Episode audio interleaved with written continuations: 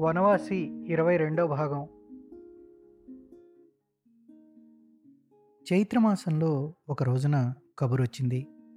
సీతాపూర్ గ్రామంలో రాకాల్ బాబు అనే ఒక బెంగాలీ వైద్యుడు ఉంటున్నాడని అతడు అకస్మాత్తుగా నిన్న రాత్రి మరణించాడని.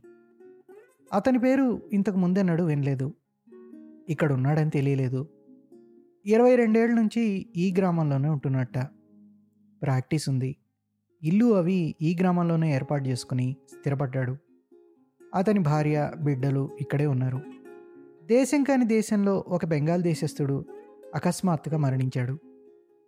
అతని భార్య బిడ్డలు ఎలా ఉన్నారో వారికి ఎవరు దిక్కు చూస్తున్నారో శ్రాద్ధకర్మకి ఎవరు ఏమి ఏర్పాట్లు చేస్తున్నారో అంతా పూర్తిగా తెలుసుకోవాలని మనసు ఆరాటపడింది. ముందు ఆ గ్రామం వెళ్ళి దుఃఖంలో మునిగిపోయిన ఆ కుటుంబీకుల మంచి చెడ్డలు విచారించడం నా ప్రథమ కర్తవ్యమని భావించాను. సీతాపూర్ గ్రామం ఇక్కడికి సుమారు మైలు దూరంలో ఉన్న కడారి ఎస్టేట్ పరిసరాల్లో ఉందని అడిగి తెలుసుకున్నాను. సాయంకాలపు వేళకు ఆ చోటు చేరుకున్నాను.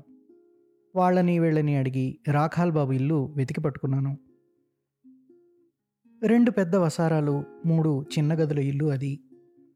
ఈ దేశంలోని ఇళ్ళ తీరులోనే బయట ఒక చావడి దానికి మూడు పక్కల గోడలుండవు. ఇది బెంగాలీ వాళ్ళ ఇల్లు అని గుర్తుపట్టడానికి ఎలాంటి చిహ్నం లేదు. కూర్చునే వసారాలో నొలక మంచం మొదలు హనుమాన్ ధ్వజం వరకు అంతా ఈ దేశపు తీరులోనే ఉంది. నేను పిలవగానే పన్నెండు పదమూడేళ్ళ కుర్రవాడొకడు యువతలకొచ్చాడు. నన్ను చూసి కరుకు హిందీలో ఎవరి కోసం అని అడిగాడు. వాడి ముఖం చూస్తే బెంగాలీ కురవాడు అనిపించదు. తల మీద పిలక పైన తడి అంగవస్త్రం ఉన్నాయి. బాగానే ఉంది. కానీ ముఖభంగిమ కూడా హిందుస్థానీ వాళ్ళ మాదిరిగా అంతగా ఎలా మారిపోయాడు? నేనెవరో చెప్పి మీ ఇంట్లో ఇప్పుడు పెద్దవాళ్ళు ఎవరున్నారో వాళ్ళని బిలు అన్నాను. తనే ఇప్పుడు ఇంటికి పెద్ద అని జవాబు చెప్పాడు. వాడికి ఇంకా ఇద్దరు తమ్ముళ్ళు బాగా చిన్నవాళ్ళు ఉన్నారు. ఇంట్లో ఇంకా సంరక్షకులు ఎవరూ లేరు. మీ తల్లితో ఒకసారి మాట్లాడాలి. అడిగిరా? అన్నాను. కొద్దిసేపట్లో కుర్రవాడు తిరిగి వచ్చి నన్ను ఇంట్లోపలికి తీసుకెళ్ళాడు.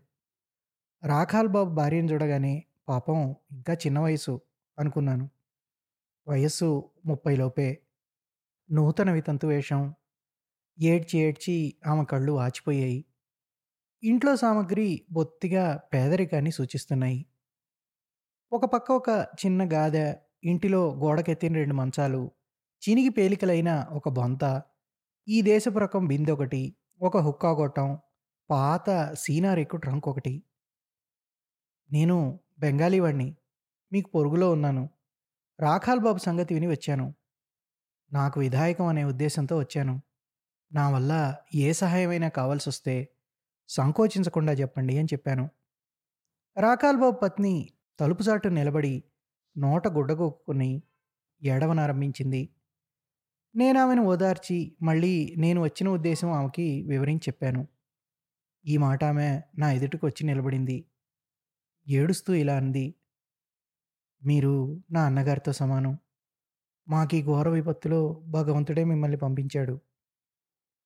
క్రమంగా మాటల్లో తెలిసింది ఘోరమైన ఈ విదేశంలో ఈ బెంగాలీ కుటుంబానికి బొత్తిగా ఏ సహాయం ఆధారం లేదని. చేత చిల్లిగవ్వలేదని.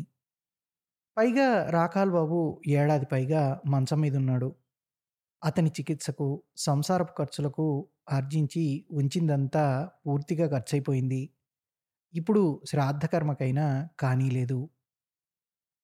అయితే రాఖాల్ బాబు ఈ దేశంలో చాలా కాలంగా ఉన్నారు కదా! మరి ఏమీ సంపాదించనే లేదా? అని అడిగాను. ఆమెకు సిగ్గు సంకోచం తగ్గాయి. ఈ ప్రవాసంలోనూ దుర్దినాల్లోనూ బెంగాలీ వాడి ముఖం చూసేసరికి ఒడ్డు దొరికినట్లయిందని ఆమె ముఖం చూస్తేనే తెలుస్తోంది. ఇలా చెప్పింది. మొదట్లో ఏం సంపాదించేవారో తెలీదు. నాకు పెళ్ళై పదిహేనేళ్ళయింది. నా సవత్ చచ్చిపోగానే నన్ను చేసుకున్నారు. నేను వచ్చేసరికి సంసారం ఏదో విధంగా గడిచిపోతుంది. ఇక్కడ విజిట్లకి ఎవరు డబ్బివ్వరు. గోధుమలు ఇస్తారు జొన్నలు ఇస్తారు కిందటేడు మాఘమాసంలో ఆయనకి జబ్బు చేసింది అప్పటి నుంచి ఒక్క పైసా లేదు అయితే ఈ దేశంలో జనం చెడ్డవాళ్ళు గారు. ఎవరి దగ్గర ఏది ఉంటే అది. గోధుమలు, జొన్నలు, మినువులు ఇంటి నిండా పోసెళ్తారు. దాంతోనే గడుస్తోంది. అదీ లేకపోతే అందరం తిండికి మాడి చచ్చిపోవాల్సిందే. భయంకరమైన నిస్సహాయ స్థితి. నా అనేవారెవరూ లేరు. మిత్రులు కూడా లేని ఈ పరదేశంలో జ్ఞానం రాని ఇద్దరు ముగ్గురు పిల్లల్ని పెట్టుకొని సంపద సహాయం లేని వితంతు స్త్రీ, ఆమె గతి ఏమిటని ఆలోచించడానికి కూడా శక్యం కాదు అప్పటికి చేయవలసిందేదో చేసి కచేరీకి తిరిగొచ్చాను. పెద్ద కచేరీకి రాసి జమీందారు బొద్దులో ఒక నూరు రూపాయలు ముందిప్పించి, రాఖాల్ బాబు ఏదో విధంగా అయిందని ఏదో విధంగా అయిందనిపించాను. ఆ తర్వాత కూడా ఒకటి రెండు సార్లు రాఖాల్ బాబు ఇంటికెళ్ళాను. జమీందారు నుంచి ప్రతి మాసం పది రూపాయల చొప్పున వాళ్ళకి మంజూరు చేయించాను. మొదటిసారి పది రూపాయలు ఇవ్వడానికి నేనే స్వయంగా వెళ్ళాను. పెద్ద అక్కలాగా నా కోసం పెద్ద యత్నం చేసింది. ఎంతో స్నేహభావంతో ఆత్మీయంగా మాట్లాడింది. ఈ పరదేశంలో ఈ ఆత్మీయత నాకెంతో సంతోషం అయింది. తరుణం చిక్కినప్పుడల్లా అక్కడికి వెళ్ళేవాడిని లవటులియాకి ఉత్తరంలో పెద్ద మడుగు వంటిది ఒకటుంది. ఇటువంటి జలాశయాన్ని ఈ దేశంలో కుండి అంటారు. దీని పేరు సరస్వతీ కుండి. సరస్వతీ హ్రదానికి మూడు వైపులా దట్టమైన అడవి. ఇటువంటి అడవి మా జమీందారీలో కానీ లవటలియాలో కానీ లేదు. ఇక్కడ పెద్ద పెద్ద వనస్పతి వృక్షాలు అధికం. సమీపంలో జలాశయం ఉన్నందువల్లనో, మరే కారణం వల్లనో ఈ అడవిలో నేలంతా రకరకాల లతలు, మొక్కలు, వన్యపుష్పాలతో పూర్తిగా కప్పబడి ఉంటుంది అడవి సరస్వతి హ్రదానికి మూడు ప్రక్కల అర్ధచంద్రాకారంలో ఆవరించింది. నాలుగో వైపున మాత్రం బయలు. ఆ దిక్కులో చూస్తే తూర్పున అతి దూరంలో నీలాకాశం, అస్పష్టంగా శైలశ్రేణి కనబడతాయి.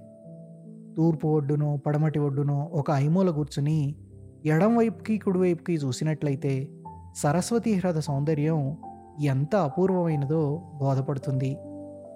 ఎడంవైపుకు చూస్తే చూపు దూరానికి సారించిన కొద్దీ మరింత దట్టమయ్యే అరణ్యం. ఈ గాఢారణ్యపు చిక్కని నీడలో చూపు ఎక్కడో కలిసిపోతుంది. కుడివైపును చూస్తే స్వచ్ఛ నీల జలాల మీదుగా దూరాన ఆకాశం, అస్పష్టమైన శైలమాల చిత్రపటంలా కనబడతాయి. మనస్సు ఆకాశంలో బెలూన్‌లాగా విప్పారుకుని పైకి లేచిపోతుంది.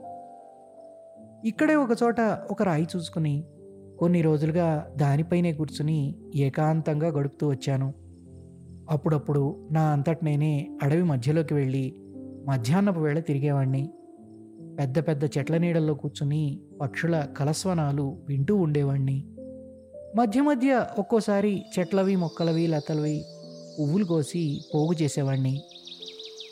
ఇక్కడ ఎన్నెన్నో రకాల పిట్టలు, పక్షుల కూతలు వినవస్తాయి. మా జమీందారిలో ఇన్ని లేవు. నానా రకాల వన్యఫలాలు ఇక్కడ లభిస్తాయి.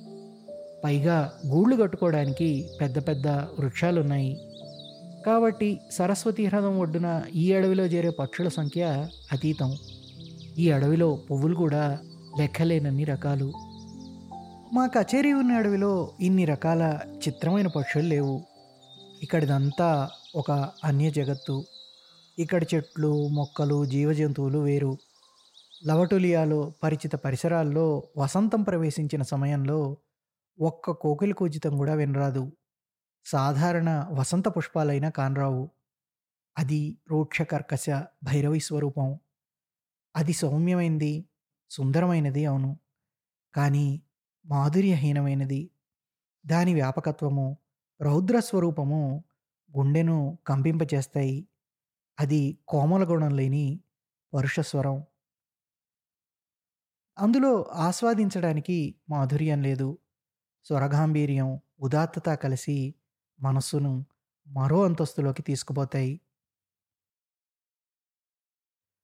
ప్రజలకు భూములు పంచడం కోసం నాదా అడవిలో సర్వే జరుగుతోంది. అమీన్లు చేసే పని తనిఖీ చేయడానికి నేను అక్కడకు తరచూ వెళ్ళాలి. తిరిగి వచ్చేటప్పుడు మైలు, రెండు మైళ్ళ దూరం ఆగ్నేయంగా కొద్దిగా చుట్టి తిరిగి వచ్చేవాణ్ణి. సరస్వతి మడుగు ఒడ్డునున్న అడవిలో నీడల్లో తిరగాలనే ఉద్దేశంతో ఆ దారినొచ్చేవాణ్ణి. ఒక రోజున మూడు గంటల వేళ తిరిగి వస్తున్నాను మండు టెండలో కాలిపోతున్న చవిటి పర్రలు దాటి ఒళ్ళంతా చెమటలు ధారలు గట్టగా ఈ కాయాన్ని అడవిలో నీడల్లోకి పట్టించి మడుగు దాకా వెళ్ళాను. చవిటి ప్రదేశానికి అడవికి మధ్య దూరం మైలున్నరకు తక్కువ ఉండదు. ఒక చెట్టు కొమ్మకి గుర్రాన్ని కట్టేసి చిక్కని తోపు ఒకటి చూసి కింద ఆయిల్ క్లాత్ పరిచి వెంటనే నిద్రపోయాను. నేను పడుకున్న చోటికి పైతోపు బాగా దట్టంగా నాలుగు వైపులా కమ్మివేసింది పైనుంచి ఎవరైనా చూస్తే నేను కనబడను. అంత దట్టంగా ఉంది తోపు. సరస్వతి కుండీ తీరం పక్షులకు నివాస స్థానం అని ముందే చెప్పాను. అక్కడ ఎన్ని రకాల పక్షులో ఎన్నెన్ని వన్నెల పక్షులో లెక్కలేదు. పిచ్చుకలు శ్యామసుఖ శారికలు కపోతాలు పచ్చపిట్టలు పాలపిట్టలు ఇంకా వన్నె వన్నెల పిట్టలు గ్రద్దలు డేగలు కొంగలు నీటిబాతులు పెద్దముక్కు కొంగలు ఎర్రముక్కు హంసలు మొదలైనవి తోపుల్లోనూ పెద్ద చెట్ల చిటారు కొమ్మల్లోనూ నీటి ఒడ్డున నీళ్ళల్లోనూ సంచరించేవి అనేక రకాలున్నాయి. తోపంతా పక్షుల కాకలి ధ్వనులతో ముఖరితమైపోతోంది. చిరాకెత్తించేటంత గోల చేస్తున్నాయి. ఉల్లాసభరితమైన వాటి కూజితాలకు చెవులు చిల్లులు పడిపోతాయి. అవి మనిషి ఉనికినైనా గమనించవు. నేను పడుకుని చూస్తూనే ఉన్నాను. నా చుట్టూ నాలుగు పక్కల రెండు రెండున్నర అడుగుల్లోనే కొమ్మల మీద రెమ్మలపైన అవి ఊగులాడుతూ కిచకిచమంటున్నాయి. నా వైపు కన్నెత్తైనా చూడవు. పక్షులు పిట్టలు ఇంత నిర్భయంగా సమీపంలో సంచరించడం ఎంతో ఆనందంగా ఉంది. లేచి కూర్చుని కూడా చూశాను. అయినా వాటికి భయం లేదు. ఒకటి మాత్రం ఎగిరిపోయింది. కానీ మరీ చెట్టు దేశం విడిచి పారిపోలేదు. మళ్ళీ కొద్దిసేపట్లోనే ఆడుతూ పాడుతూ మరింత దగ్గరికి వచ్చింది. ఇక్కడ ఆ రోజునే మొదటిసారిగా లేడీని చూశాను. మా జమీందారీలో అడవి లేడ్లు ఉన్నాయని విన్నానే కానీ ఎన్నడూ నా కంటబడలేదు పడుకునున్నాను అకస్మాత్తుగా ఏదో కాలి చప్పుడు వినబడింది. లేచి కూర్చుని తలాపి దిక్కును చూడగా తోపు బాగా దట్టంగా ఉన్న చోట ఒక గుబురు మధ్యలోకి వచ్చి నిలబడింది ఒక లేడీ. ఈ మాట జాగ్రత్తగా చూశాను. అది పెద్ద లేడి కాదు. లేడి పిల్ల. అది నన్ను చూసి విస్తుపోయి ఏమిటో బోధపడక కళ్ళు ఇంతంత చేసుకుని నా వంక చూడసాగింది. మళ్ళీ ఇదెక్కడే అద్భుత జీవం? అని ఆశ్చర్యపడుతున్నట్లు. క్షణంసేపు గడిచింది. ఇద్దరం నిశ్చలంగా మౌనంగా ఒకరినొకరు అలా చూస్తూ ఉండిపోయాం. అర్ధ నిమిషం తర్వాత ఆ లేడి పిల్ల మరింత చక్కగా చూడాలని కాబోలు ఒక అడుగు ముందుకు వచ్చింది. దాని కళ్ళలో సరిగ్గా మనుష్య శిశువు కళ్ళల్లో మాదిరి ఆశ్చర్యం కుతూహలం స్పష్టమవుతున్నాయి. ఇంకా దగ్గరకు వచ్చేదో లేదో తెలియదు కానీ ఇంతలో నా గుర్రం కాలు సారించి ఒళ్ళు విదిల్చుకున్నందువల్ల లేడిపిల్ల ఉలిక్కిపడి తత్తరపాటుతో తోపుల గుండా పరుగు తీసింది. అమ్మతో సంగతి చెప్పడానికేమో. క్రమంగా ఎండ రంగెక్కుతోంది.